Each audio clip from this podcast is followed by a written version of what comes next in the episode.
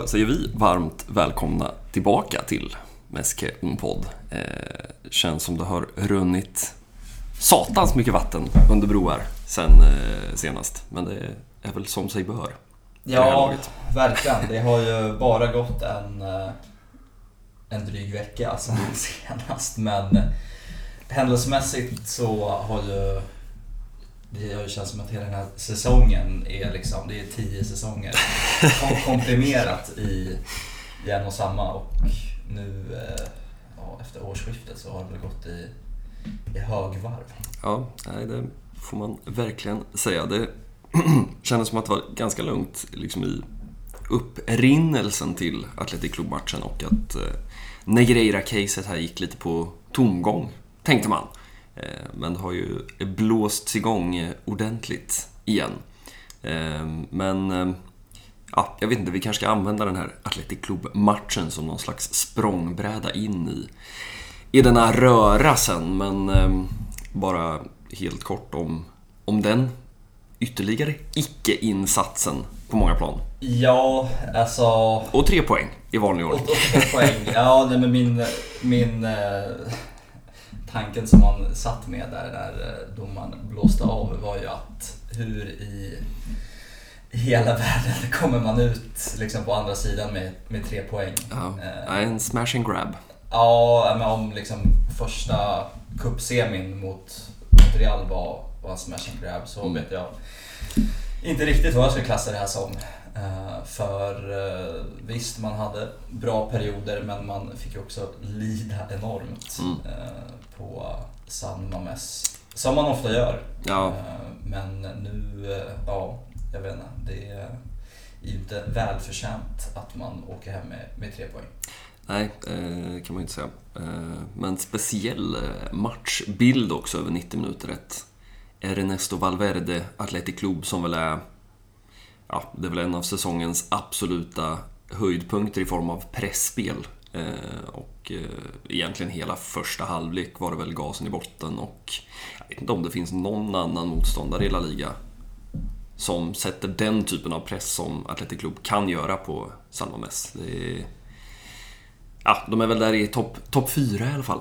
Eh, någonstans. Och det är ju en rejäl jävla prövning. Eh, och då ska det ju sägas att det var ett, ändå ett spelskickligt Barcelona på planen. Eh, om man tänker på att Ronald Araujo med allt han är så är det ju fortfarande en uppspelsfot som har lite att jobba på. Och få in en Sergio Roberto där eh, på högerbacksplatsen tänker man ju ska vara ett kanske bättre alternativ i, i en uppspelsfas. Men ja, Barca fick ju jobba oerhört eh, för att ens ta sig ur den där första, första pressen. Åtminstone första halvtimmen. Ja, verkligen. Jag tycker Sergio Roberto hamnar i något farligt liksom, ingenmansland där på högerkanten när han mm. inte riktigt vet om han ska liksom bara ta det defensiva jobbet och, och, och stå där längst ute eller om han ska kliva in i banan, mm. vilket han gör när, när man går till anfall. Liksom. Och vi noterade ju också att eh, Nico Williams spenderade stora delar av matchen ute där till, till vänster och det är väl ingen rymdforskning att tänka sig att eh, Ernie hade tänkt ut det där. Att eh, det är Sergio Roberto där man kan straffa Barcelona eh, defensivt. Men ja. Eh, samtidigt så, som man, som man ju vet och som man ju sitter och väntar på i den där typen av matcher. Man, man hoppas mest på att eh, Iñaki Williams ska vara den där målsumparen han så ofta är och att den där första halvleken ska passera. Man får det där målet. Eh, återigen Sergio Busquets till Rafinha. Eh, har visat sig vara en jävla, ja, jävla matchavgörande duo eh, på senaste. Men så förstår man ju att det finns ju inget lag i världen Eh, som kan pressa på det där sättet under 90 minuter. Eh, och min bild var i alla fall att under inledningen av den andra halvleken så, så kände man att plötsligt så... Ah, Barca kunde i flera sekvenser i rad äga bollen. Eh, och man tänker att ah, men det här kanske man ändå kan kontrollera hem. och då väljer Xavi att plocka bort en av de offensiva spelarna och sätta in Frankesi. och så är det som att man ger över initiativet. Eh, och eh, ja, satan vilken forcering det blev på slutet. Eh, jag vet inte hur direkt man kan lägga det där på det är ju inget ont om, om liksom Frankesis insats i sig, men det blir rätt tydligt för mig att ja, matchcoachen Xavi och det har väl du varit inne på ganska många gånger också under den här säsongen, att eh, ja, man kliver snett på det eh, ganska ofta. Och det kändes lite, eller delar du liksom bilden att man, man ger över låter hårt, men, men nästan, ja, nästan där uppe? Nej, men jag, jag, tycker att du beskriver, beskriver matchen rätt. Att efter, efter det där ledningsmålet i, i slutet på första och sen när man börjar andra så lyckas man ändå ha bollen. Man kontrollerar matchen något i alla fall. Mm. Eh, även om, som du säger, Athletic Club, de pressar, de har ju som liksom tio vildhundar mm. ute på plan liksom. Äh, men sen, äh, ja, sen kommer Kessie in och då blir det automatiskt också att ja, det står bara 1-0. Mm. Då, ja, men att man tappar det här djupledshotet ja. framåt också då när man sätter, sätter ut Gavi på, på den ytterpositionen. Ehm, och ja, bjuder man in Athletic Club på bortaplan så ja, då, då tar de chanserna som, som kommer. Ja, verkligen. Och, och chansen tog de ju. Sen hade de ju bara... Jag vet inte vad man riktigt måste säga om den där situationen. För Monin tar ju bevisligen emot bollen med hjälp av armen. Ja, det tror jag väl alla är ganska överens om. Förutom möjligtvis Iker Monin. Men... Eh, Ah, det är också svårt att, att lite förstå, tror jag, före och efter. För det, det alla pratar om nu helt plötsligt är ju någon typ av regeltolkning.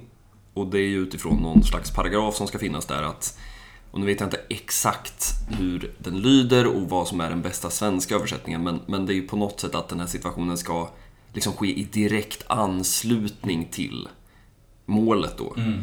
Och ja, jag kom över något klipp eh, som någon väldigt liksom, ambitiös hade satt ihop då på sådana här situationer i La Liga i år. Eh, eller i år, den här säsongen. Eh, och då fanns det ganska många sekvenser som var liknande den här, alltså till exempel en bollvinst. Oftare kanske en, ja det är klart det här är en frispark också, men att någon eh, en 50-50 duell på mittplan och så ställer man om och så gör man mål och så plockar de bort det i efterhand. Eh, och det finns ju en 5, 6, 7 sådana den här säsongen som, som liksom har plockats bort av varumet. Eh, och jag vet, jag vet inte hur man ska Alltså det är klart att i hela den här kontexten och det är bara att titta på hur liksom Iker Muniain reagerar på planen, vad liksom Raúl Garcia och Iñaki Williams går ut och, och postar på Instagram. Eh, och med allt som vi ska komma in på så um, jag vet inte vad du satt och tänkte där när eh, Schilman Sano gjorde VAR-tecknet. Eh, kändes, man kändes inte helt bekväm och man visste liksom vilken, vilken jordbävning som skulle börja mullra. Ja, verkligen. Man, jag satt där och alltid när de visar de här repriserna nu mm. för tiden så sitter man ju alltid själv och studerar. Ja, där var det inte offside. Ja, mm. Den där passningen var ju liksom... Det är ju inget fel på det där anfallet. Mm. Och det var väl eh, det man kände nu också. Och så ser man det där. Ja, för jag, jag liksom reagerade inte alls i realtid. Nej, det var ju ingen som gjorde det verkar det som. Xavi var väl ute efteråt också och sa att eh, var ingen som, som tänkte på det där. Nej. Eh, men att han sen blev liksom ja, uppmärksammad på att det, mm. det kan ha varit en hans mm. i början av anfallet. Och nej, man, man, man visste ju var det var det skulle sluta med tanke på det finns ju en, en kontext här. Ja, eh, jag vet inte om, om vi ska om vi har liksom något mer att säga om själva insatsen i sig innan vi, det känns som att man tenderar att bli rätt långrandig när man ska ge kontext i de här sammanhangen. Eh, men ja, vi kan väl bara konstatera, vi kommer väl prata mer om det när vi kommer in på, på klassikot som stundar, men ja, som vi sa förra avsnittet, tre liksom blytunga poäng såklart. Som nästan har liksom hamnat i skymundan av, av allt andra. Eh, nu kliver man in i ett klassiko med, med nio poäng. Eh, och man har återigen begett sig till en av ligans svåraste bortagräs och plockat den där trean. Eh, och jag vet inte vilken 1-0-seger i, i ordningen. Ja, du var väl inne på att det var, det förra det var åtta eh, förra veckan. Ja, då bör det vara den nionde. Och nu är det väl den nionde. Ja. Det är nog sorts La Liga-rekord men man är väl kanske inte jättelångt borta ifrån det. Nej, och det är väl ytterligare de här eh, rent defensiva rekorden så är man väl... Eh, det är ju något Atletico-lag där från millennieskiftet som man är och fightas med men nu... Man slår ju liksom rekordet för varje omgång man håller nollan nu och det där... Eh, ja, det är väl på väg att bli någon typ av historia, eh, om jag förstår saken rätt. Jag vet inte om man ska säga någonting bara om själva situationen också. Det är väl ett, ett väldigt... Ah, det är situationer som sker i en fotbollsmatch, men, men tittar man på den som sådan så känns det som att det är just det där som, som Barca under Xavi varit så skickliga på att plocka bort. Det vill säga ett, ett inkast i, jag vet inte vad det är, 86-87 mm. minuten på bortaplan. Eh, in i sidled på en Frenkie de Jong som trocklar till det. Eh, man har bytt in en Marcos Alonso som vi har gett så mycket beröm för. Eh, och varför? Jo, för att han har stått lågt. Här står man högt. Och det gör man ju inte ostraffat när Iñaki Williams drar iväg. Eh, Nej, inte ens Balde hade ju en liksom... Nej. Han hade inte en chans att komma ifatt liksom i den. Ett jävla skickligt avslut också, ja, måste man säga ändå. I, I den farten. Jävla klassaktion. Men Ja, nej, det, man, man, visste ju som du sa vart det, vart det barkade hän när Schillman och blåste bort det där målet. Eh, och eh, ah, jag vet inte riktigt vart man ska, vart man ska börja. Eh, är det rimligt att, att liksom börja i vad, vad som har hänt? Jag tänkte att vi skulle liksom avsluta med Real Madrid-delen sen, men eh, ah, det rullar ju på det här caset. Eh, och eh, Joan Johan Laporta har ju varit ute och eh, med gråten i halsen stått och pratat om, eh, jag vet inte exakt återigen vilket som är det svenska ordet, eh, men, men liksom busare eller klåpare har han ju använt som, som liksom försöker smutskasta Barcelonas rykte och anseende. Och eh, jag vet inte om det är rimligt att börja i den ringhörnan, alltså eh, för i, i allt det här så, så måste man ju också så här vad är... Vad blir offerkofta och vad blir liksom rimlig diskussion? Ja, eh, för att man ska ju också ha klart för sig att liksom... Ah, det är klart att det kan finnas förklaringar, men det är svårt att förklara bort de här oavsett om man då pratar om ja, alla olika summor. 1,4 miljoner euro mellan 16 och 18 och det är totalt, vad det nu var, 7-8 miljoner euro sedan millennieskiftet. Och men de pengarna finns ju där och det är ju något skit som har pågått. Det är ju svårt att förklara bort, men samtidigt så måste man väl ändå få vända på det och, och liksom ändå fundera på att så här, ah, ska det funka så här i varenda fotbollsmatch som Barcelona spelar framöver? Ja, då, då har vi problem. Ja. Alltså då, ja, då blir det en lång vår. Eh, och det kändes väl också, eh, vi ska väl bara nämna den här liksom protestaktionen som Atletic Club då eh, genomförde där man åtminstone försökte kasta in sedlar på planen. Måste ändå kosta på mig att konstatera att de inte riktigt... Eh, Nådde inte hela vägen Nej, det var lite... Eh, har vi någonsin haft en Melodifestival-koppling i den här podden? Men eh, den här stackaren som skulle protestera mot våtmarker i Lorens eh, uppträdande där i deltävlingen och hade missat att eh, ja, det fanns ju inget ljus i numret just där så att eh, det var inte så mycket text på den där planschen som kablades ut. Det eh, kändes lite samma vibbar där med, med ja de hade ju tryckt upp sedlar helt enkelt. Klassiska Barca maffia. Ja, och, ja, jag vet inte. Man, någonstans får man väl också försöka sätta sig in i sitsen att och det kommer vi väl till också med Real Madrid. Men jag har ju betydligt större respekt för en klubb som Athletic Club. Som i och för sig då också, ska vi väl, det har vi pratat många gånger om, liksom den speciella relationen mellan Katalonien och Basken. Men den här liksom, inom citationstecken, lilla klubben då, som ser de här stora jättarna.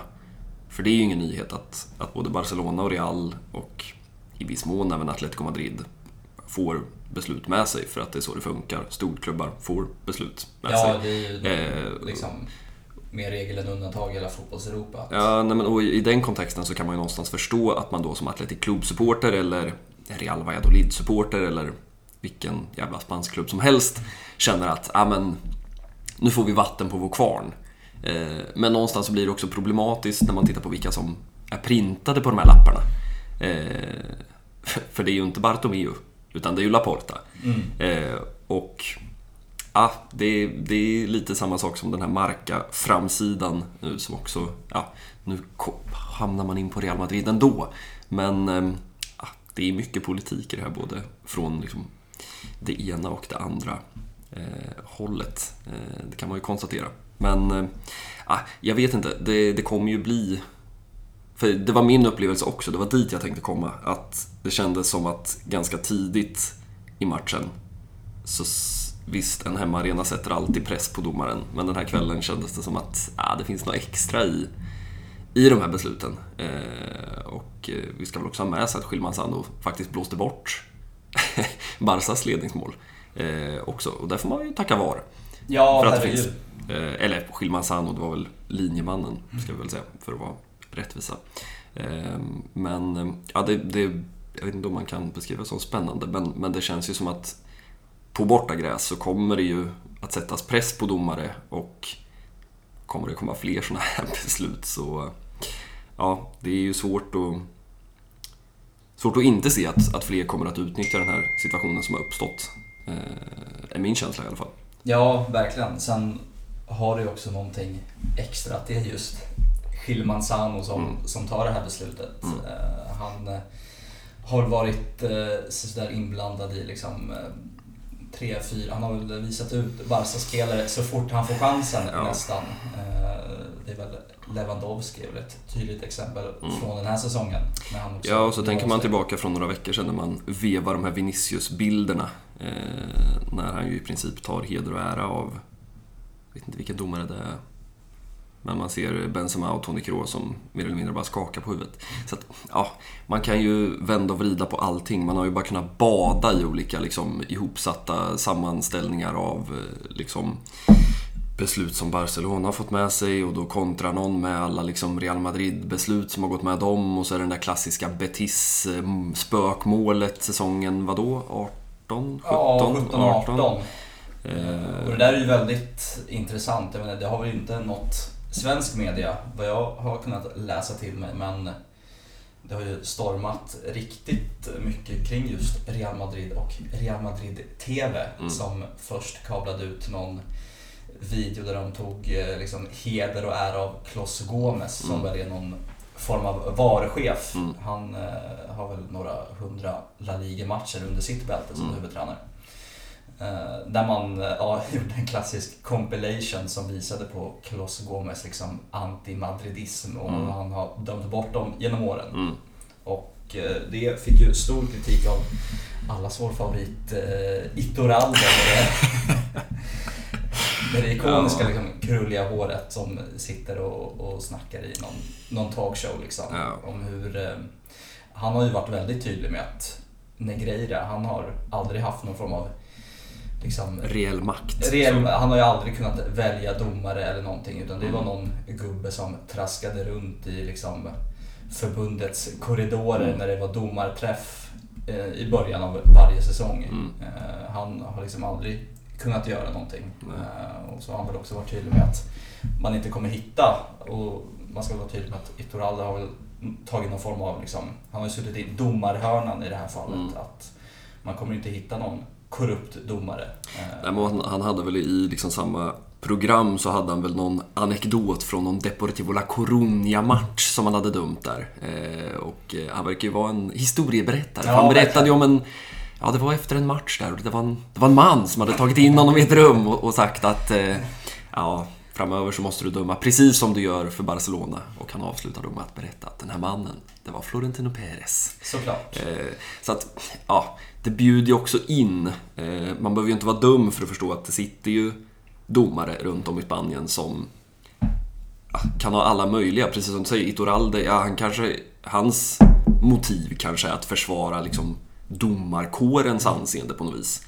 Eh, och det är klart att det sitter väl domare runt om som också kan tänka sig ja men nu kanske det är läge att kliva fram och, och eh, dra någon liten rövare för att jag får medieutrymme eller jag kan sätta dit den här och den där klubben. Eh, man ska komma ihåg att det är många domare, om vi liksom går tillbaka från, det är väl 2001 det här ska ha börjat. Jag menar, det kan ju vara, jag menar, säg en La Liga-domare som dömde La Liga och la av 2004. Det är inte en jävel som bryr sig om dem idag. Nej. Men det är klart, kan de få sitta i en talkshow nu och, och att det öppnar ju upp för och så har man Tebas som, som liksom lirar runt och fortsätter och, och ja, han slaktar ju Laporta i, i media. alltså, ja, han, han har någon form av korståg liksom mot Laporta. Ja, men liksom, nej, jag, jag, tror att Laporta har kommit helt snett på det här. Det, det sitter han ju och säger. Mm. Eh, och, ja, jag, det är liksom som att alla har tappat det. Eh, och man ska också komma ihåg att så här, pengarna slutade ju betalas 2018. Så att, att, att liksom Iker Muniain gör den här klassiska spanska viften med handen och vill liksom... Det, ja, det går inte att vinna. Det, det, är liksom, vinna, liksom. det, det, det blir ju liksom... Det blir ju fel. Det blir fel. Men samtidigt så, ja, det, det är klart att... Ja, någonstans så säger ja, man kommer ju komma fram till, till slut, att antingen så har de här pengarna liksom funnits där, eh, man har inte kunnat förklara dem, men man ska också ha klart för sig att liksom, det är ju bara en sak och det är ju att, att liksom, ja det är ju korruption. Men att bevisa att det faktiskt har haft påverkan på fotbollsmatcherna, det är ju en annan sak. Ja, och det är väl det som är det stora liksom. Eh, jag vet, det är väl det man vill få svar på helt enkelt. Ja, och det är väl det man aldrig kommer få svar på.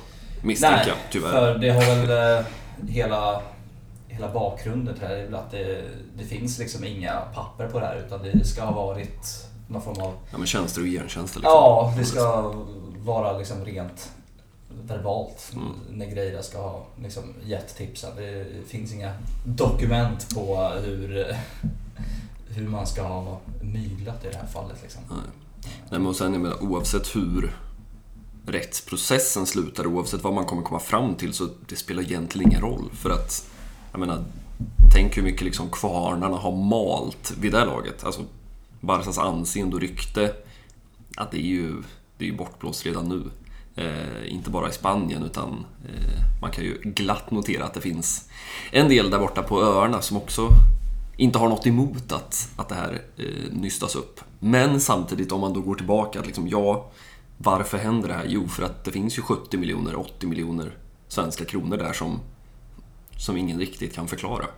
Eh, och varför de där... Ja, det, jag har fortfarande väldigt, väldigt, väldigt svårt att förstå vad... För det är ju inte heller småpengar. Nej, och, och det är liksom såhär, ja, alltså... Ja, om Barca då försökte fixa matcher och fixa liga, ja då var man ju jävligt dåliga på det. I så fall. Men ja, varför finns pengarna där? Det är ju... Så, så är det. Det, är ju... det finns ju någon någonting som ligger och, och skaver där. Det gör det. Och vi, ja, det är väl ingen, ingen tillfällighet att det är just Sandro Rosell och José Maria Bartomeu som, som ännu en gång sitter i, sitter, har trampat snett. Liksom. Ja, nej, men för det ska man ju komma ihåg. Och det har ju också kommit i skymundan att hela den här Barca-gate. Den rullar ju på. Eh, och eh, att det finns ju risk för att liksom Bartomeu åker på dubbla smällar eh, i det där. Jag skrev faktiskt upp de som är kallade hittills för att vittna. Det är en jävla lista. Det är Bartomeu, eh, De La Porta, det är Pep Segura, Joan Gaspart, Carlos Tusquets. Mm. Tusquets. Denna fullständigt bortglömda eldsjäl som ju... Jag vet inte vad Vi har inte pratat om honom sen Laporta tog över tror jag. Det är ju snubben som liksom var någon slags interim-president. Just det ganska länge. Liksom. Ja. Jag var tvungen att googla honom. Eh, liksom ändå tre, fyra månader han satt. Eh, vad han gör nu? Inte den blekaste. Sen är det också Lucho och Ernesto Valverde eh, som vi är kallade. Och eh, Valverde var ju väldigt tydlig på presskonferensen efteråt att eh, ja, det pågår fuffens här. Eh, han var ju inte, inte nöjd med den där domarinsatsen och eh, ja, han sa det väl inte rätt ut men väldigt insinuanta kommentarer om Schillman Sanos afton på, på San Mames. Mm. Jag vet inte, man, man blir ju liksom, man sitter och vänder och vrider på det. Man, det känns ju inte som att man blir klokare alla gånger. Eh, på allt detta. Men eh, ja, nej, det är väl rätten får ha sin gång på något vis. Men, men samtidigt så inser man ju att ja, det, det, är väl egentligen inte vad som händer i de där förhandlingssalarna och i den där... Ja, det är någon slags antikorruptionsenhet på Åklagarmyndigheten som, som ska ta hand om det här ärendet och eh, ja, vad de kommer fram till på sitt sätt känns det närmast som en parentes. Eh, ja. För att... Eh, ja, det, och det lär ju inte... Det sista ordet lär ju inte vara sagt.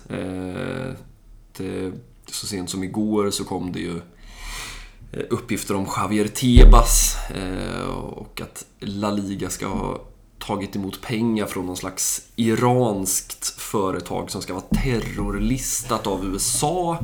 Eh, och eh, jag har namnet eh, Ocodiario, vilket ju ska vara någon slags liksom, spanskt jävla The Sun. Mm. Eh, så trovärdigheten ska ju vara liksom ganska långt ner på botten. Men, men det är ju så här det kommer funka nu. Alltså, paj kommer kastas åt alla möjliga håll. Eh, och de som sitter och, och rattar den här båten, ja men det är ju liksom det är Tebas Laporta och Florentino Pérez och eh, att de vet ju hur man bedriver politik. Eh, ja. också, också igår kväll så, så kom det ju fram några dokument i något som jag inte heller har hört talas om, en Libertad Digital, som ju ska vara någon slags dagstidning då, El Mundo Style typ.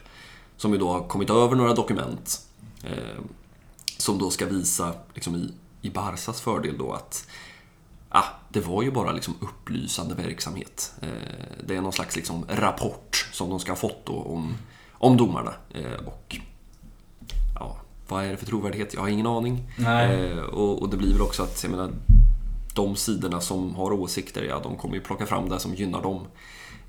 och detsamma kan man väl säga om medierapporteringen. det är bara för den som är intresserad så kan man slå upp Marca och slå upp Mundo Deportivo samma dag. Eh, och så får man se på den spanska journalistkårens lojaliteter. Eh, kanske inte bara journalistkåren utan de som sitter och bestämmer där uppe på de fina tidningskontoren. Jag vet inte vart de sitter. Plaza Catalunya kanske, tittar ut över, ja, det låter passande, över torget. Ja, jag vet inte vart man, man hamnar. Man, man kommer ju inte så långt. Nej, det känns som att det finns så himla många trådar att, att dra i men på andra, andra ändan så, så sitter det inte så mycket som är liksom fastknutet. Nej, tyvärr. Eh, det, det man kan säga är väl att Real Madrid på något sätt nu officiellt har, har gett sig in i den här mm. processen. Man har ju blivit någon form av part i målet. Ja men typ, jag vet inte om målsägande är liksom, jag vet inte om det är för hårt liksom, ja. utan snarare att de Ja, poängen är väl att de någonstans då ska kunna få ut, alltså som part i målet så kommer de kunna få ut alla dokument och de kommer liksom Precis. vara med i processen ja, hela vägen. och de, de hävdade ju att, eh, eller de hävdade ju att det är för att försvara sina egna intressen mm. såklart. Mm. Eh, och eh, precis, de kommer ju få ta del av, av dokumenten som, eh, som man kommer kunna få ta del av mm. Eh, helt enkelt. Och det är väl inte helt eh, omöjligt att det är just därför den här klassiska El Clasico-middagen eh, verkar vara avblåst. Eh, ja, men det är väl en bra, bra brygga inför detta Clasico som, som väntar. Vi satt och, och pratade här om eh, de traditioner som finns eh, och kom fram till att den här tröjbilden är Derby Barcelona och middagen är, är klassikot. Eh, och eh, jag vet, det är, det är liksom svårt att, att någonstans bottna i det där Real Madrid-beslutet också. Eh, man kan ju bara tänka som det hade varit tvärtom. Eh, man behöver nog inte vara konspirationsteoretiker för att tänka sig att Joan Laporta gärna hade klivit in i det där caset om det var Real Madrid som, som stod i, i Barca-hörnan, så att säga. Eh, men ja, de rapporter som har kommit från nerifrån Katalonien, från egentligen alla håll, ska väl vara att liksom Laporta och Barca ska vara uppriktigt liksom ändå, kanske inte förvånade, men, men åtminstone lite besvikna på att, att liksom Real Madrid offentligt eh, går ut och, och ändå tar ställning som det ju ändå blir. Ja, verkligen. Det här är ju två presidenter som i övrigt verkar komma väldigt bra överens.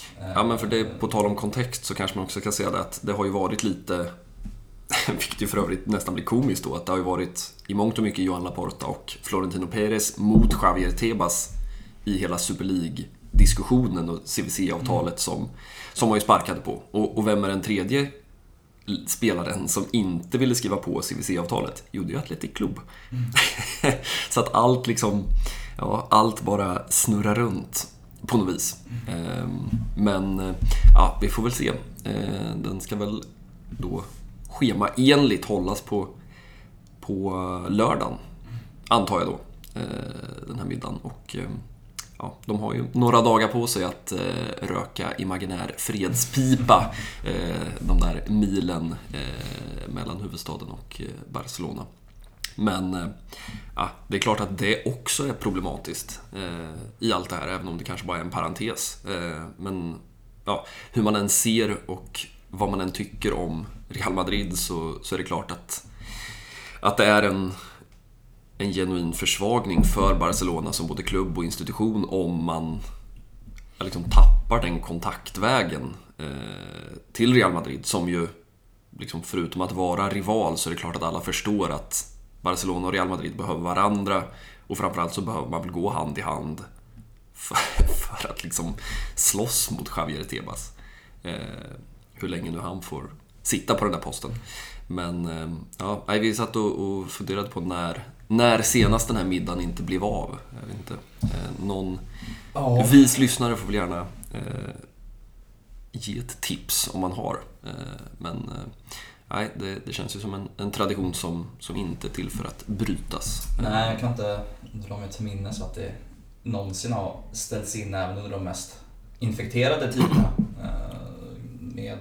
Ja, man tänker på den där våren 2011 liksom. Ja, Men, kanske där Pep Mourinho liksom. Ja. Det, ja, då hade ju Sandro Rosei i och för sig tagit över. Mm. Han skakade väl hand med alla som sträckte fram handen, mm. jag. Ehm, men oavsett så bara antar jag att Florentino Perez kommer sitta på läktaren tillsammans med Joao Laporta. Ja, det kan man inte. Ehm, och hade han inte gjort det, då då, då, då har vi... Då har vi anledning att återkomma. ja, nej, men då, då känns det som att uh, ja, då, då är det något på riktigt. Um, och ja, jag, man, uh, man blir lite villrådig i, i allt detta och eh, sen slår man på en fotbollsmatch och så ska man förstå hur Xavi tänker och hur Barcelona tänker och eh, fan, det är inte, inte mycket lättare där. Nej, verkligen inte. Eh, det det ska bli jäkligt intressant att, att, att följa, följa den här processen. Det, ja, jag vet inte. Det, man har liksom inte riktigt... Det finns ju de som såklart går åt det extrema och liksom skämtsamt säger att eh, ja, Barcelona har inga ligatitlar under mm. liksom 2000-talet och mm. Messi har inga Ballon d'Or. Mm. Alltid liksom en, en scam helt enkelt. Uh, och den tanken har man ju liksom inte riktigt hunnit sätta sig in i. Uh, men ja, det är, är väl det andra sidan av, av det här myntet. Mm. Ja, nej det, det är svårt att, att um, någonstans placera in sig själv. Man, man försöker också att, att backa ur och se på det nyktert och se sig själv utifrån men, men sen inser man ju att eh, ja, det är klart att man sitter ju själv fast i en ganska tuff filterbubbla också. Eh, och den bubblan är ju blåröd.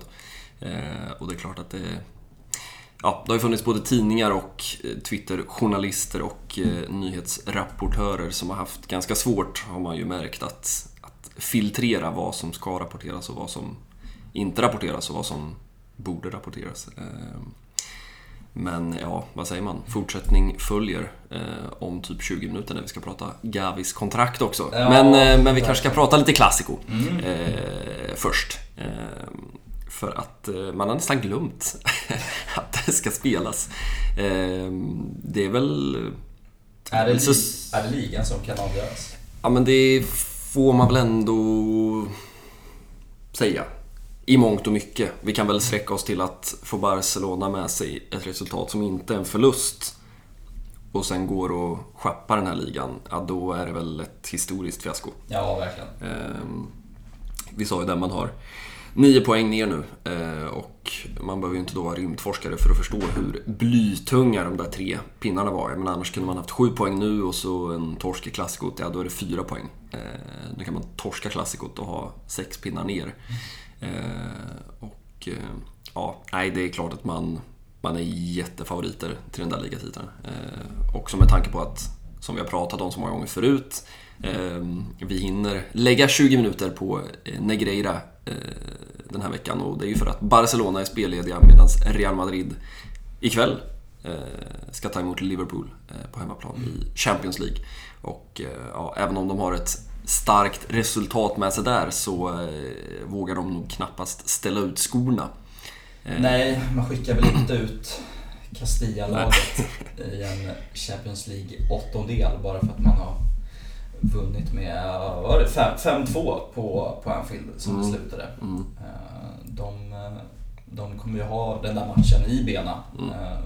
på söndag kväll. Ja, men och, och detsamma resten av våren också, får man väl anta. Ehm, bara att de ska spela två kvartsfinaler, vilket vi väl också får anta. Ehm, ja, det är klart att det, det kommer kosta. Ehm, sen har jag faktiskt inte kostat på mig att titta på vad de har vilka matcher som hamnar mellan de här Champions League-matcherna. Har man otur så, så brukar man ju åka på liksom, kvartsfinal, Atletic Club borta, kvartsfinal, typ. Ja, ehm, och sen ska man smacka in ett eh, landslagsuppehåll nu ja. i slutet på mars också och alla vet ju vad det berömda Fifa-viruset mm. kan ställa till med.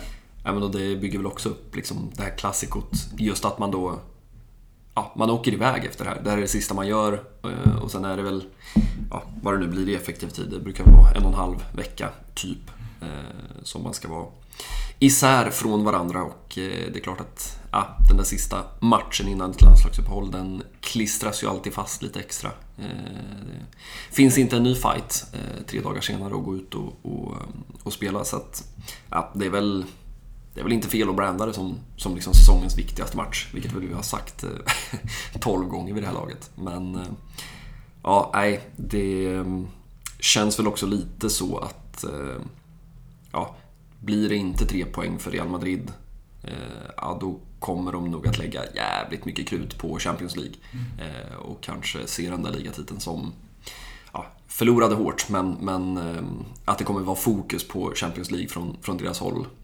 Om de inte vinner på Camp Nou. Det, det känns ändå ganska rimligt. ja, att förvänta sig. det är väl högst osannolikt att man skulle tappa, om det blir ett kryss, att man tappar nio poäng under april, maj och eh, jag vet inte när ligan slutar om det är det, Jag har eh, i, i schemat så, så ligger det en junimatch. Ja. Eh, jag tror att det är Celta Vigo. Sen lägger de ju bara in matcherna på helger så långt fram. Men ja, man gillar den där junimatchen. Det brukar vara så här härligt avslagen för att ingen bryr sig. Antingen för att man har vunnit ligan eller torskat ligan. Liksom. Vi ska väl också bara notera att Ronald Araujo kommer tillbaka. Blytungt såklart, framförallt för Vinicius Junior. Verkligen. Jag tycker att om man spolar tillbaka till Athletic Club-matchen att Kondé var som vanligt en jäkla klippa. Mm. Fick väl ta liksom någon form av ansvar även för Sergio Roberto rent mm. defensivt när det kommer till att täcka upp den där, den där högerkanten. Och, mm. ja, jag, inte, jag var ruggigt imponerad ännu en gång av, eh, av, hans, eh, av hans match. Mm. Det var också någon form av kontinuitet för honom nu då på mittbackspositionen. Det är ju inte ja. ofta han får spela två matcher i rad som, Nej, som mittback eh, verkligen. den här säsongen. Ehm, och också viktigt att man får hela den där veckan. Det var rätt många spelare som... Jag tycker alltid att Kristensen ser sliten ut. Ja, han, Från minut 35 liksom.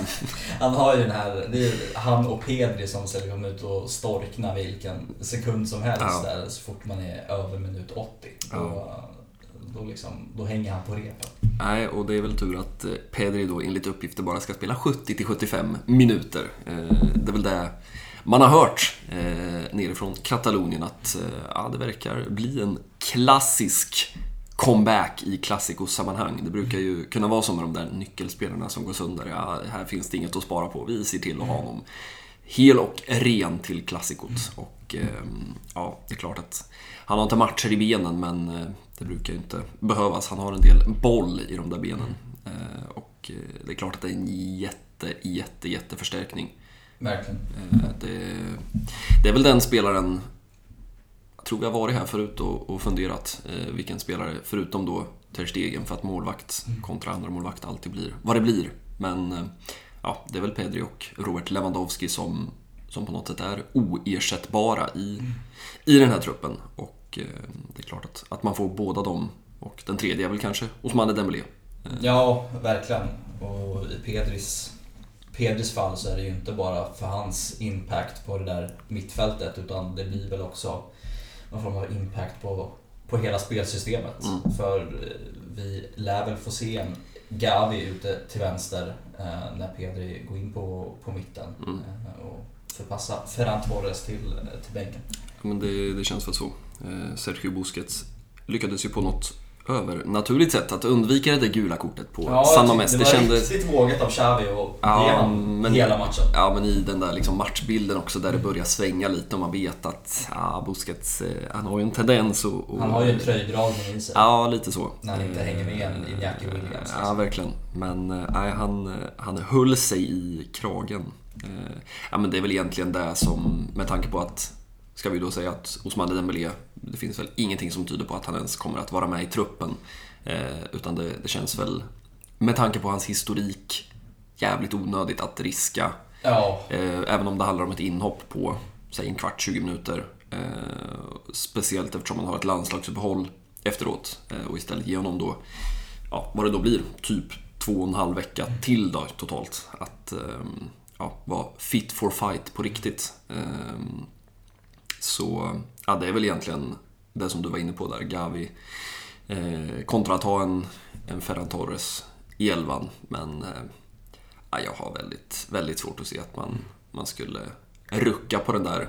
Ja, det blir någon form av gala 11 minus Osman Dembélé då. ja. Eh, som kommer att kliva in om vi inte får någon, någon skadekänning eh, någonstans. Balde känns ju så oerhört given där ute till vänster nu. Och eh, ja, skulle vi få se en Marcos Alonso istället för Christensen i backlinjen, det skulle väl vara en, en skräll av högre mått mätt. Det får man säga. Ehm, Och eh, jag vet inte om vi ska säga något om, om Ferran Torres icke-insats mot Atletic Club. Eh, Tyvärr, igen. Ja, nej, alltså vi har ju varit här tre, fyra gånger den senaste månaden liksom. Mm. Eh, Att det, det lyfter ju liksom inte riktigt. Nej. Eh, Det,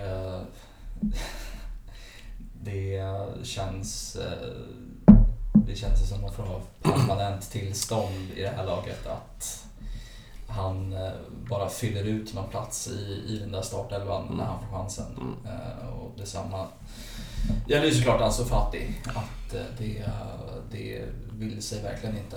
Nej. Men sen är det också, ska, skulle bli något inhopp i ett klassiko att det, säg att det blir ett mål på, på någon av de spelarna så är ju det en liksom, boost av liksom, Guds nåde och det är väl Ja, kanske också det som skulle behövas Mm. eh, i det här just nu.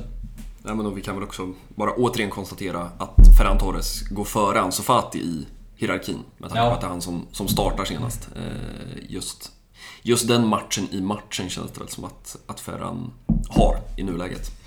Ja, det var väl hemma där mot... Eh, ja, nu har ju tappat eh, Ja, laget. var det den när han spelade till höger? Ja. För då var han ju bra. Ja, och såg riktigt pigg ut. Mm. Eh, och det var väl inför returen där mot United. Mm. Eh, precis innan den matchen. Mm. Och det är väl sen dess som det har varit ganska tydligt att det är Ferran som går, går före Ansu. Och ehm, ja, vi ska väl också nämna då att han startade till vänster mot Atletic Club. Och ehm, ja, det är en, det är en annan spelare på den kanten. Eh, och där ute till höger så... Ehm, ja, man kan kritisera Rafinha för mycket. Eh, det är väl bara att konstatera att han har några nivåer upp till att vara den spelaren som Ousmane Dembélé har varit den här säsongen. Men eh, samtidigt så kan man också konstatera att eh, ja, den där ligatiteln hade varit betydligt längre bort om det inte vore för brassen som väl nu är uppe på, vadå, 5 plus 5 i ligan, typ tror jag. Ja, 9 plus 9 över hela säsongen Ja. läste jag till mig. Och det är väl inte fy skam med 18 poäng liksom. eh, En premiärsäsong i Nej, om man försöker tänka bort den där prislappen som man ju alltid landar i när man diskuterar lyckade eller misslyckade värvningar så... Um, nej, utifrån hans... Om man bara tittar på fotbollsspelaren Rafinha som... Vilket jag väl också har sagt många gånger i den här podden, men jag tycker också att det är viktigt att komma ihåg att han aldrig har spelat i en stor klubb förut. Eh, och att då inleda en sån eh, testperiod i Barcelona, ja, det, är, det är tufft. Och att behöva det ska vi väl också komma ihåg att när Osmane Dembélé går sönder och det visar sig att varken Ferran Torres eller Ansu Fati kan liksom pricka en laggårdsvägg. Ja, då, det är ganska tuff press på att vara den där spelaren som ska vara ja, liksom, utslagsgivande, för det är ju inte Robert Lewandowski på det sättet. Nej. Eh, Det är klart att när bollen kommer till Robert Lewandowski så, så ska han göra mål, vilket han för övrigt inte gjorde mot Athletic Club heller. Eh, Den där chansen ganska tidigt i, i den första halvleken kändes väldigt symptomatisk för, för hans senaste veckor. Eh, Är väl också en spelare som skulle behöva ett klassikomål, Ja, eh, känns det som. Jag vet inte om vi ska säga någonting om, vilket vi var lite inne på efter det första cupmötet lagen emellan. Eh, vilken, vilket typ av Barcelona som kommer ut på plan, vilket typ av Barca Xavi ställer upp och vilka typ av instruktioner de kliver ut på, på banan med med tanke på den eh, smash and grab insats Ja. som var på Bernabéu. Nu är det på Camp Nou, nu är det ligaspel. Samtidigt som man också ska vara jävligt medveten om att för Barcelona så är ju 0-0 en seger. Ja, verkligen. Sen tror jag att väljer man att spela på någon form av Real Madrids villkor så kommer det knappast bli varken tre eller ens en poäng i det här Mm. klassikot. Eh, Utan eh, jag, jag ser gärna att eh, man, man tar det där initiativet även om man vet att det är ett Real Madrid som måste gå ut för att vinna Mm. eh, det här klassikot. Så eh, måste man ändå spela på, på sina villkor. Och det, den här säsongen har det ju mer, mer ett undantag än regel att man gör det. Man, man gör, får in 1-0 och sen backar man hem på något sätt. Mm. Men i det här klassikot så skulle jag gärna se att man, att man verkligen går liksom hela vägen. Ja, och vi, vi ska väl också vara tydliga med att eh, till skillnad från senast så, så har man Pedri och framförallt Robert Lewandowski i elvan. Eh, man kanske bara ska säga det också till, till Lewandowskis försvar, eh, vilket jag tyckte var väldigt tydligt mot Atletic Club. Eh, vilken, vilken skillnad det ändå är, även om han tycks liksom sakna det där eh, sista framför mål just nu. Men, men just det där targetspelet som man får och där man kan låsa fast en boll där han faktiskt kan vinna en luftduell till skillnad från när Ferran eller Ansu Fati spelar där. Eh, det är ju ja, det är ett tufft jävla mittbackspar att ställas mot Dani Vivian och eh, Inigo Martinez. Det är två riktigt hårdföra herrar. Eh, men ja, det ska ändå sägas tycker jag att eh, han, gör, han gör ett hästjobb i, ja, vad ska man kalla det, spelet långt ifrån mål, så att säga. Eh, Och det ska väl inte, inte underskattas. Han lär ju ha några tuffa herrar i ryggen i eh, klassikot också. Eh, Det känns väl rätt onödigt att spekulera i en Real Madrid 11 redan nu med tanke på att ja, det kan bli 120 minuter på Bernabéu ikväll.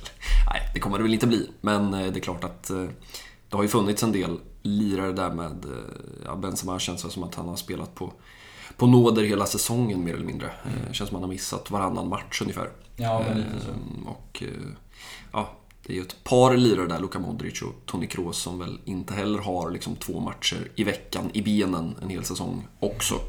Ehm, David Alaba har ju också varit skadad och ehm, Föll av med dy på vänsterbacken. Ja, just det. Så att, ehm, ja, nej, det kan hända en del i den där elvan, eh, känns det som. Det är väl inte omöjligt att vi får se Kamavinga på, på den där vänsterbackspositionen. Eh, Nej, jag skummade igenom dagens Mundo Deportivo och Marca. De eh, är ju alltid så pedagogiska när de skickar ut sina inför-älvor. Mm. Eh, Och då var det Kamavinga som skulle ta den där platsen på, på mitten av mittfältet mot eh, Liverpool. Och det är väl inte helt omöjligt att han får chansen i ett klassiko också med en eh, Chamini som inte alls är på den nivån som han var i början av säsongen. Nej, det har väl hackat lite där med skador och, och eh, diverse problem. Ehm, Man ska väl aldrig räkna ut Nacho heller. Eh, Nej. Han överlever det mesta. eh, den Han är väl någon form av Real Madrids Sergio Roberto. Ja, han liksom, fast han är omtyckt. Ja, och kan göra bra insatser. Det kan, det kan man ju ge. Vi kliver vidare där. Ehm, nej men eh, som sagt, det lär ju komma en del, en del svar i eh, ja, kring 11-tiden ikväll. Eh, vilket typ av Real Madrid och också ja, det är klart, slår de Liverpool med, med 3-0 ikväll så det är klart att man kan också se det där som en fördel att man kommer med ett, ett momentum. Och man har också hört genom åren om de där spelarna som, som faktiskt tycker att äh, jag behöver en match var tredje, fjärde dag. Eh, det här med att vila en vecka, det, ja, det är inte för mig. Hinner man bli loj? Ja, men man hinner också rehabba om man heter Pedri. Nej, det ska bli, det ska bli väldigt kul med ett klassiko förhoppningsvis lite fokus på fotbollsplanen för en gångs skull. Eh, det lär väl vara en och annan klippbild upp på den där VIP-läktaren. Eh, vi får väl se eh, hur goda vänner de är. Och vi får väl se om det blir någon middag. Får väl hänga med. Jag misstänker att det kommer vara svårt att missa alla turer. Spansk media lär ju... Ja, de lär vara på tå inför den här helgen. Classico väntar ju också i sinom tid för Femini Eh, och vi eh, skriver också in ett Fridolina Rolfö-mål i protokollet. Mm. Det Satte väl 4-0 mm. här senast. Ja, mot Levante. Mm. Och inte en alltför van målskytt. Nej. I Barcelona i alla fall. Nej. I den där, jag vet inte vad man ska kalla det. Det är väl en Alejandro Baldesk position fast upphöjt till 12 ungefär. Ja. Hon ska väl innehar den där vänsterkanten på, på egen hand. Nej, de, de kämpar på. Eh, det är väl en större nyhet nästan att Real Madrid tappade poäng, eh, noterade jag, i eh, Madrid-derbyt mot Atletico. Och man har väl, jag tror det är sex eller sju pinnar ner nu, 21 raka. Och ja, det är väl kul. Men det viktiga är ju att nästa vecka så stundar ju den där jävla champions. Mm. Eh, Roma borta. Mm. Och, eh, det låter väl ändå som ett jag menar, behagligt motstånd är väl kanske för elakt, men eh, man går i alla fall in som klara storfavoriter i Ja, det måste man verkligen säga. Men eh, ja, det kanske finns någon grekisk mittback där som, som är bra på fasta. Eh, lyckligtvis har ju Barca ingen portugisisk högerback Eh, alla mittfälten där. Jag vet inte om man någonsin har sett en tydligare syndabocken eller som Semedo som liksom sjunker ner på knä ja. när Kostas Manola snickar in den där bollen. Det eh, känns som ett halvt liv sen. Tacka fan för det, tänkte jag säga. Ja. Eh, kan väl också notera att La Liga har varit ja, lite spelförståelse och placerat Valencia-matchen på fredag. För att man ska då få, misstänka då, ordentlig vila till tisdag. Och vad händer sen? Jo, sen är det Classico och sen är det returmatch mot Roma. Så att, eh, ja, det är ruggiga tider för eh, Giraldes och eh, i liksom, kamp och Barca just nu. Ja, men på tal om att liksom liga, eller liga, på tal om att säsongen ska avgöras.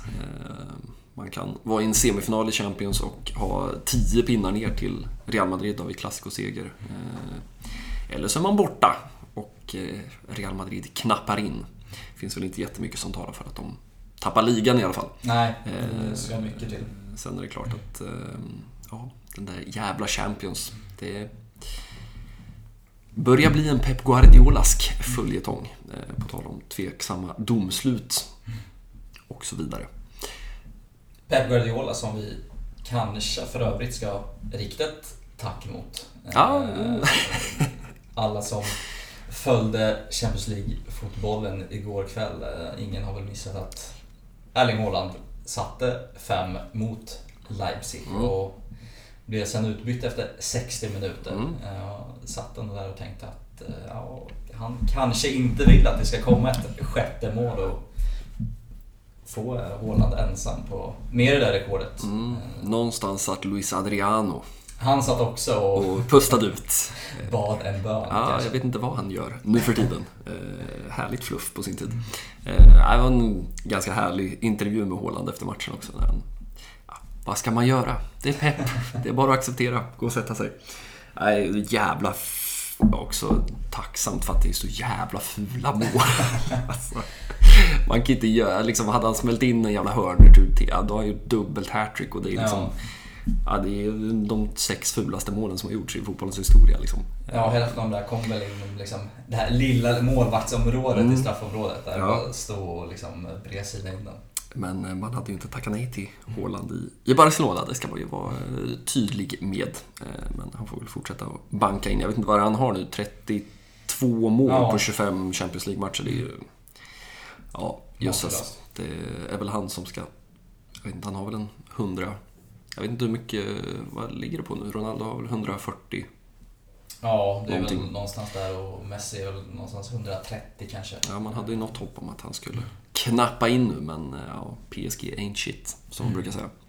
Eh, vi får väl se vart, vart det där slutar. Jag hoppas vi får se city bayern här framåt våren. Eh, vore en fight så gott som något.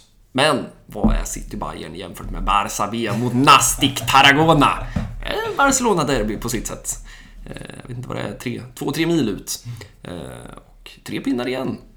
Allas vår Shadi Riyad kliver upp och dunkar in en hörna med skallen. Mm. Chad Riyad som jag också noterade är med i någon form av eh, landslagstrupp med Marocko. Mm. Ja, de är fräcka och eh, säkrar upp de där talangerna tidigt. Eh, Abde är också uttagen såklart igen. Eh, Succé-Abde får man väl ändå säga. Ja, Vi har knappt pratat om honom. Väldigt fin säsong i Osasuna. Han har liksom rullat igång efter Ja, verkligen. eh, på något vis. Och, eh, Kanske finns ett hopp om, eh, om en återkomst. eh, ja, men man här- känner den där liksom vänsterkanten där. Det är... Ja. Skippa den här Carrasco liksom, affären och hämta hem Abde bara. Ja, det har ju ryktats en del om Atleti faktiskt. Och det slutar väl med att man byter bort Abde mot Carrasco kanske till slut, trots den där jävla ofattbara optionen. Eh, ja, men det, det pratas väl om att eh, från början att man haft liksom, intentionen att plocka in en 15-20 miljoner euro för honom och eh, ja, att de här insatserna ändå har gjort att man har tagit beslut, eller åtminstone ett, ett liksom inledande beslut om den här klassiska du får chansen på försäsongen. Eh, och så säljer man dem i augusti ändå. Men eh, det är kul när lån faktiskt funkar. Det är man ju inte så jävla bortskämd med. Tänker alltid på Rafinha i Celta Vigo. Eh, flög ordentligt en säsong. Eh, vi får se hur det går för Nico Gonzales i sommar. Eh, har ju inte riktigt varit lika kul för honom. Eh, Nej. Det är väl inte kul för någon att spela i Valencia. Eh, Även om de väl tog någon seger i Kluivert. Ja, Tryckte väl in någon boll. blytung tröja i, eh, i helgen. Jag tackar fan för det, för det känns som att alla bottenlag vinner. Ja. bara noterade att nu, de är väl uppe på så 26-27 poäng i botten. Och Mm. man brukar prata om liksom 32-33 poäng. Och jag menar, det är ju... Ja, vi är i mars liksom. Ja, det är Eh, många matcher kvar. Historisk jämn ligatabell måste man väl säga. Det är väl också för att Elche är fatalt avsågade. Ett Elche som ju Barca ska ställas emot eh, efter uppehållet på bortaplan. Känns som en klassisk poängtappsmatch eh, det där. Men eh, ja, nej, Barca B kämpar på. Två poäng upp till tredjeplatsen nu eh, som innehas av Real Sociedads B-lag. Så att, ja, det kan bli en lång jävla vår för Marquez och kompani. Kan få Ja. smeknamnet eller? El Kaiser de Michoacán. Det blir man aldrig trött på. Nej, det är... eh, Det är så fem plus det bara kan bli. Ja, Nej, men det vore väl en eh, riktig fjäder i hatten om han på något sätt kunde... Nu, kan de, nu är det väl svårt att begära att man ska gå hela vägen i världens längsta Ja, jo, playoff-historia. verkligen, men verkligen. att eh, ta sig dit och kanske ett par steg på, på den vägen är, väl ändå ett, ett gott betyg för det här Ja, men verkligen. Det ska man vara väldigt, väldigt tydlig med att det är ju inte ett Barca B som, som någon egentligen tror jag trodde skulle ha liksom chansen att kliva upp. Eh, Det är ju i princip ett, ett liksom U19-lag som man har lyft upp och så har man plockat in ja, två, tre spelare med, med något mer erfarenhet. Men eh, ja, det är ett, ett fint hantverk han har eh, sysslat med under säsongen, det måste man verkligen säga. Sen har det på lite Xavi-vis, åtminstone de matcher jag har sett. Det har inte alltid varit eh, champagnefotboll. Men eh, vad är det Xavi säger? 1-0-segrarna ska in. Eh, Oavsett om det är Shadi Riyad eller Rafinha som, som trycker in dem. Eh, Jag vet inte om vi ska... Vi utlovade ju att prata lite liksom, silly season senast, men det känns som att det börjar bli såsigt alltså. Ja, och vi har ju... Apropå Barca B så har vi ju en, ett Barca B-kontrakt som Mm. har fastställts ännu en gång. Ja, Det är, det är väl kanske där vi ska avsluta idag. en jäkla soppa. Man, eh, ja, man blir inte riktigt klok på det där heller. Eh, nu verkar det väl som, till slut, det senaste som kom, också igår kväll, var ju att ja, men det verkar ändå som att liksom, ja, det här kontraktet ska liksom ligga fast nu. Det, det ska ändå vara så att Xavi, eller Gavi, Xavi, är registrerad som A-lagsspelare och att det här U19-kontraktet då ja, det, det, som då gick ut, eller ska gå ut i sommar. Eh, ja, men det, det, ska ändå liksom... Ja, det verkar som att det går vägen. Men eh, man trodde ju knappt sina ögon när man läste häromdagen att eh, ja, Barca har varit sena in med eh, sin del av historien. För det är väl så, om jag förstått saken rätt, att det är den här liksom processen som har gått vidare nu och att ja, det första som liksom kopplades ut var att det var ett avslag då. Eh, och att Javier Tebas vann den där kampen. För att Barca då var sena in med någon slags... Jag vet inte om det var liksom deras sida av storyn på något vis. Eh. Ja, det, jag tillskansade mig också att det skulle vara just att man var, var för sen den där liksom. Mm, byråkratiskt misstag. Ja, men precis. Eh, ja, jag vet inte om man ska dra historien kort men man gav ju Gavi det där A-lagskontraktet i höstas som inte kunde registreras. Mm. Eh, och då var han ju fortfarande under sitt ja, U19-kontrakt helt enkelt. Mm. Med helt andra utköpsklausuler och såklart längd på, på kontraktet. Mm. Eh, och sen var det väl nu i januari. Ja, deadline day. Ja, deadline day som man eh, skickade in det här och det var väl någon domstol som fastslog att Barcelona får rätt för La Liga har ju inte velat Eh, registrera det här kontraktet. Mm. Ja, det är ju en bokstavlig rättstvist mellan ja. ligan och Och det Barca. har väl med mycket med det här lönetaket mm. att göra. Mm. Som Tebas, det är ju hans käpphäst att ja. eh, Barca de får inte kliva upp eh, över det där lönetaket. Eh, och sen kom det ut nu i veckan, ja, ligan överklagade ju såklart domstolens mm. beslut. Och eh, ja, gav ligan rätt då, i den här liksom andra vändan. Eh, och eh, då är Gavi tillbaka under det där U19-kontraktet. Eh, så ja, jag vet inte riktigt vad man ska säga om den där soppan. Liksom. Nej, den enda tryggheten är väl liksom att det spelar egentligen ingen roll vad som händer för att Gavi kommer fortsätta att spela i Barca för att ja. det är det enda han vill. Det drog ju direkt igång med, med liksom rykten då, och det ska man också vara tydlig att de ryktena kom från de brittiska öarna också. Det var inte så att Mondo kom med några uppgifter utan det pratades om det är väl Liverpool främst som, som det har pratats om av förklarliga skäl. Man kan ju tänka sig det. Den lilla pressgubben under Jürgen Klopp. Mm. men ja, på ett eller annat sätt kommer det där att lösa sig till slut. Eh, men ja, det finns ju ett par kontrakt till som, som fortfarande liksom ska in i det där systemet. Eh, det är ju fortfarande oklart vad som hände med Ronald Araujos avtal. och Eh, på samma sätt med Marcos Alonsos förlängning. Mm. Sergio Roberto har kritat på ett nytt kontrakt som man ju inte riktigt förstår. Det har inte pratats något Nej. Eh, om att det inte skulle ha gått igenom. Nej. Eh, men Osman Dembélé vill Osman man Dembélé. Som ju kanske vi också ska nämna då. Fabrizio Romano som man väl fortfarande får ja, även om man har lite problem med källorna ibland, eh, att ange dem så, så eh, ja, han är väl fortfarande någon form av transferguru. Eh, som då uppger att eh, det finns en klausul där i sommar på 50 miljoner euro. Och eh, ja, det är klart att det finns nog en och annan klubb runt om i Europa, eh, Paris Saint-Germain bland annat, som skulle kunna vara beredd att, att betala det där. Och kontraktet sträcker ju sig till sommaren 2024 och ja, det är klart att Barca gärna kritar på några ytterligare år på det där pappret.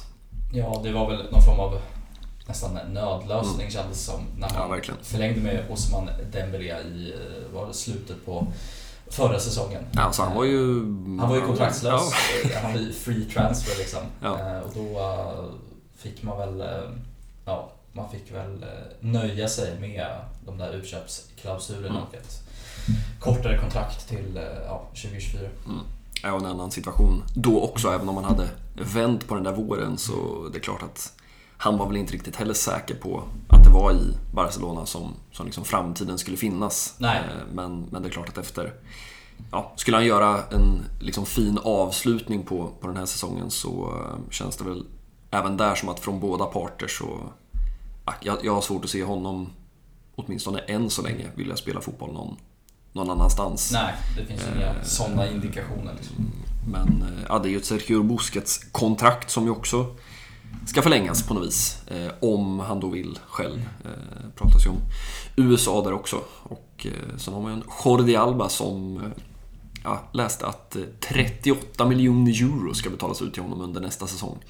Eh, han är ju en av de spelarna som har skjutit på eh, pengar då som han har rätt till. Eh, vilket ju även Sergio Busquets har gjort, även Ter Stegen. Eh, och vad som hände med Gerard Piqués pengar, det vill jag inte veta. För det var ju groteska summor som han... Eh, ja, jag vet inte riktigt hur det fungerade rent liksom pappersmässigt, men eh, konsekvensen blev att de tog inte ut full del av sina löner för att då klubben skulle kunna ja, navigera på både transfermarknaden och typ köpa frukost. Ja, på något vis. ja verkligen. Om man vill sätta de där Jordi Alba-pengarna i kontext så pratas det väl om i den här Busquets förlängningen att man eh, erbjuder ett kontrakt med liksom en tredjedel av hans Mm. nuvarande lön och att Mm. det ska landa på liksom 3-4 miljoner. Alltså Mm. det är oerhört lite. Ja, men och på samma sätt har ju Sergio Roberto gått ut och berättat att han tjänar ju i princip ingenting. Nej, Eh, han, eh, med liksom europeiska fotbollsspelare han, mått mätt. han eh, drog väl parallellen till att han tjänar lika mycket som en Barca B-spelare i princip. Ja. Och det ska man inte glömma i all kritik mot fotbollsspelaren Sergio Roberto. Eh, finns någonstans ett, ett blårött hjärta där, såklart. Eh, jag, det, på samma sätt som det känns som att det kommer gå liksom två paralleller där man har liksom Negreira-fallet som, som kommer spelas ut under våren. Eh, man har en, en liga och förhoppningsvis även en cuptitel man ska spela om hela vägen. Eh, och samtidigt så eh, ja, ska Alemani och Laporta och Jordi Cruyff jobba satan för att lyckas ja, både få fram pengar på något vis och ja, det kan väl bli en och annan Bosman-spelare. Eh, Gerard Romero fortsätter ju att prata om Leo Messi. Eh, och, Ja, ehm, och eh, Ilkay Gündogan stod också högt upp på den där listan. ja, och Inigo Martinez. Mm. Eh, så det är ju tre Bosman-spelare. Ja, och Inigo, det senaste jag läste där var väl att man i princip är överens, men att det är det här Negreira-fallet som, som stör. Liksom, eh, Att så fort det är avstökat, eller om inte det hade funnits så hade han redan kritat på Ja. eh, för Barca i princip.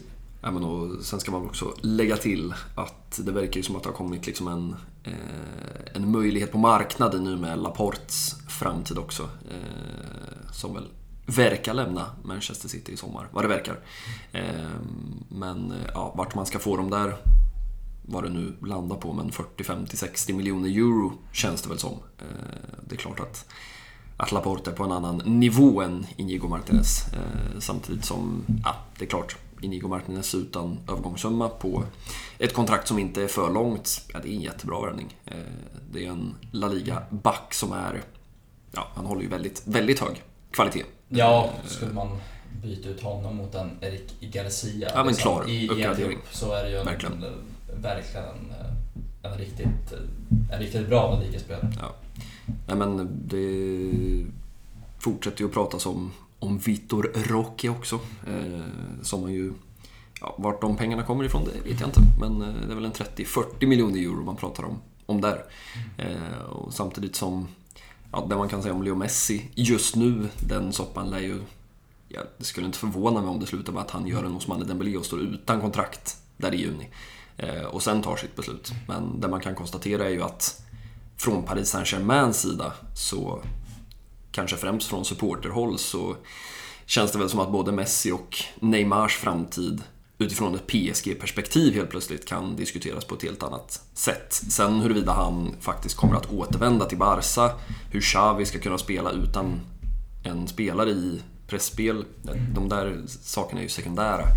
Eh, Men eh, det är väl den liksom konkreta förändringen man kan se just i och med Champions League-uttåget. Eh, Att det kanske från plötsligt PSGs sida landar i att nej, men vi kommer inte att erbjuda ett, ett kontrakt. Ja, alltså plötsligt har man ju en Mbappé som är kryptisk i sina svar om sin framtid och en Mm. Neymar som man ser ut att vilja liksom skeppa till, till Premier League. Mm. Eh, och eh, ja, jag vet inte hur man ska i så fall övertala Leo Messi att stanna i Paris när Nej, när eh, liksom, deras framtid är, är så jäkla osäkra. Liksom. Samtidigt som man, ja, känns ändå som att han, eh, eller man tyckte sig ändå se att han hade byggt en annan relation till Kylian Mbappé mm. på något konstigt sätt efter den där liksom, VM finalen där man tänkte att det här, eh, de kommer inte kunna titta varandra i ögonen när de kommer tillbaka. Stel stämning. Ja, men lite så. Men, men sen när man, ja, Kylian Mbappé gratulerar Messi till Ballon d'Or, och, eller the best. Eh, och det är liksom Instagram-bilder från träningsplanen och man ser att de skjuter prick på ribban och plötsligt går Neymar sönder och så är det tvåmannaanfall där Messi kan passa fram Mbappé i djupled. Ja, det funkar ju rätt schysst liksom. Eh, och så kan de fylla på i någon slags 3-5-2 med Nuno Mendes och eh, ja, om nu Ashraf Hakimi kommer att få spela fotboll mm. framöver. Det återstår väl också att se. Men rent sportsligt så kan jag ju ändå se Leo Messi och Kylian Mbappé bilda någon slags superpar nästa säsong och att man skulle kunna få det att funka. Men Messi kan vandra runt där i mitten av plan och vända upp och böja frisparkar och spela fram Kylian Mbappé i djupled. Ja, det kan man ju ändå tänka sig en sportslig plan från Luis Campos och resten av gänget där borta. Men ja, det känns ju mer oklart än, än på länge. Och så har man, det finns väl ett Saudi-kontrakt där på bordet misstänker jag och eh, Phil Neville står väl borta i Miami och funderar på vart eh, Leo Messi och Sergio Busquets eh, håller hus och när de ansluter. Ehm, men eh, ja, känner man sitt Barcelona rätt så ja, det kommer ju att varvas några varv.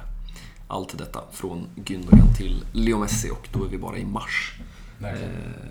och ja, allt hänger ju ihop såklart. men vi kan väl, det enda man kan konstatera är väl att någon sommar som sommaren 2022, äh, det lär det väl inte bli. Nej, igen. det ser ju svårt ut just nu. Men ja, man vet inte vad Alemani och gänget har för S Vad de kokar för soppa. I den där rockärmen. Det ska väl också säljas, kan man ju tänka sig. Eh, ja. Det känns väl som att Erik Garcia hänger löst. Eh, Johan Laporte har ju pratat explicit om att det är en offensiv spelare som kommer att lämna. Eh, och eh, ja, en Ansu Fati i Real Betis på lån. Ja. Hade varit tacksamt, men det känns väl också som att man har en ekonomisk situation som gör att ja, ska man skeppa så är det väl en försäljning som behövs, tyvärr. Ja. Eh, och då kanske, kanske det är Rafinha. Eh, hur bra han än har varit så ja, finns det en Premier League-klubb som kan betala samma summa i sommar. Mm. Ja, nej, det är svårt. Verkligen. Eh, Ferran Torres vet jag inte var intressenivån ligger riktigt. Eh, Pablo Torres ska väl hitta en ny arbetsgivare. Frank Kessie, de ryktena lär väl inte heller sluta. Ska Jordi Alba acceptera en säsong till i den där, även om han tycker sig tycka om den där veteranrollen. Eh, ja, nej, det finns, eh, finns en del att fundera om och då har vi inte ens pratat om en ny högerback. Nej. Så att, eh, ja, nej, eh, känns ändå ganska bra att det är att det är en bit bort. Att vi får en del fotboll först och en del Negreira. Jag vet inte om vi har några liksom avslutande ord i det där. huruvida man har offerkoftan på eller av och vad den där koftan egentligen är stickad av. Ja, jag vet inte. Det är, det är så jäkla oklart, känns det som. Helt enkelt. Det man någonstans känner sig trygg i är väl att det inte blir några sportsliga konsekvenser på hemmaplan i alla fall. Mm. Sen har man väl lärt sig till att ja, på UEFA, UEFA-nivå så finns liksom. inte den här oerhört kort liksom. Vad är det? Preskriptionstid på ja. tre år i La Liga. Det känns ju oerhört det, ja. lite. Men Uefa har väl ingen sån helt enkelt. Nej. Och de kan väl dela ut straff lite som de känner för i så fall. Eh, och det är väl det som man eh, kanske är mer orolig över. Sluta med att eh, straffet blir, istället för Champions League, så blir det Europa League-gruppspel i höst. Ja, tvångsdegradering till Conference League kanske. Nej, det hade, hade varit något. In i kvalet. 16-delsfinal i Moldavien. Ja. Eh, ja, nej, vi... Eh, vi ska inte utesluta att det har eh, vänts på stenar under den här dryga timmen vi har suttit här och, och tuggat. Det känns som att man man kan ligga i internetskugga, man kan gå på en middag eller gå ut på en eh, runda löpning och sen kommer man tillbaka och så är den blåröda världen en annan.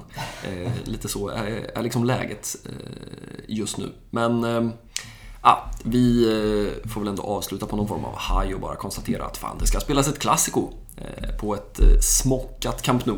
Verkligen. En söndagkväll under elljus. Det blir väl nästan inte bättre än så. Nej, och vi ska väl också konstatera att det är ju det... Ja, det kommer en cup, men det är det sista ligaklassikot på Camp Nou för eh, ja, ett ganska bra tag framöver. Framförallt är det det sista ligaklassikot på det här Camp Nou. Ja, och Eh, eh, Det gör ändå något med en. det gör något med en och jag tar väl inte de här tidsplanerna för Nej. den nya arenan med, liksom, Nej, fy fan. Med 100% sanning. Det blir Så- sex säsonger uppe på eh, Olympiaberget där. Ja, det känns som att det både, både finns en och två förseningar i det Ja. där bygget. På tal om liksom saker som har hamnat i skymundan. Verkligen. Eh, Det, tanken bara slog mig nu. Eh, Det är väl ingen som har pratat om det där på två år, Nej. känns det som.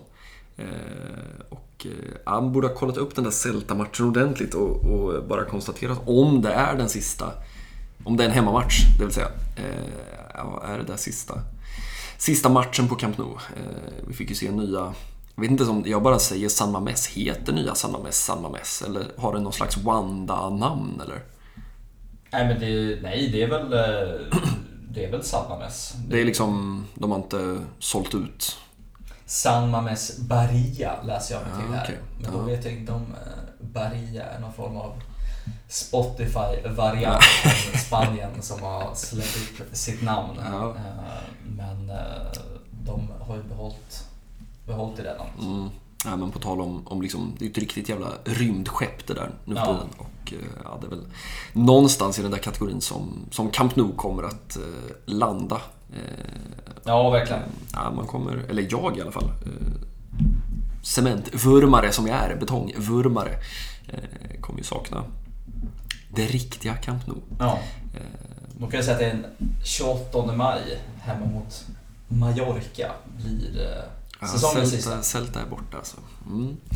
Celta borta känns ju som en, en eh, plats där ligatitlar sumpas Ja. eh, i sista omgångar. Eh, Iago Aspas gör väl två, Sju två mål. tre baljor liksom. Ja, nej, vi får hoppas att, att allt är avgjort tills dess. Ja, Mallis hemma, sista ligamatchen. Men, eh, men ett historiskt klassiko då. Får vi väl ändå branda det som. Det kan vi göra. Eh, och, eh, nej, man kommer att eh, sakna den där härliga TV-producentvinkeln där de kör någon slags drönarvinkel över Camp Nou och sitt fullständigt öppna Ja, det är ju inget jävla tak att prata om där, förutom på den fina långsidan. Ja, det är väl knappt liksom väggar numera. Det man ser bilderna när de håller på och liksom montera ner ena kortsidan. Ja, nej. Ja. Det är ett jävla mörker.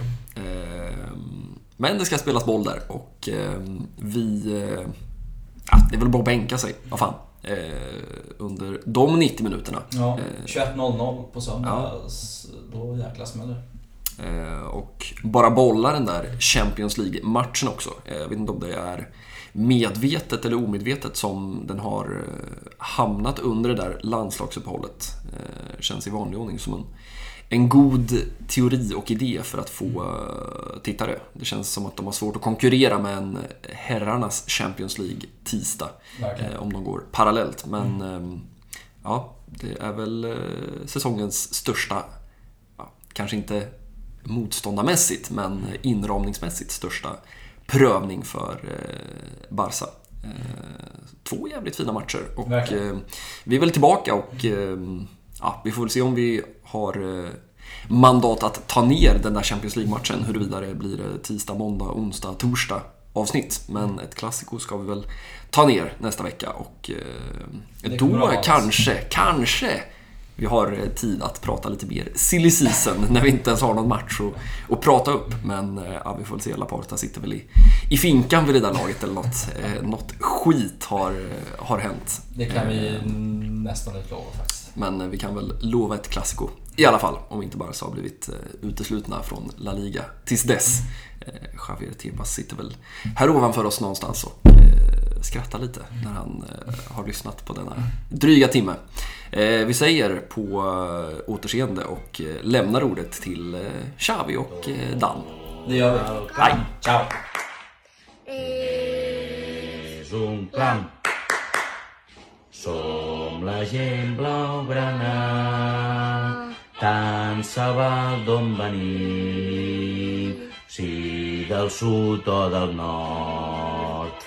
Ara estem d'acord, estem d'acord, una bandera ens agermana, blau, gran al bé, un crit valent. Ara, tenim então. Barça! Barça! Barça! Barça!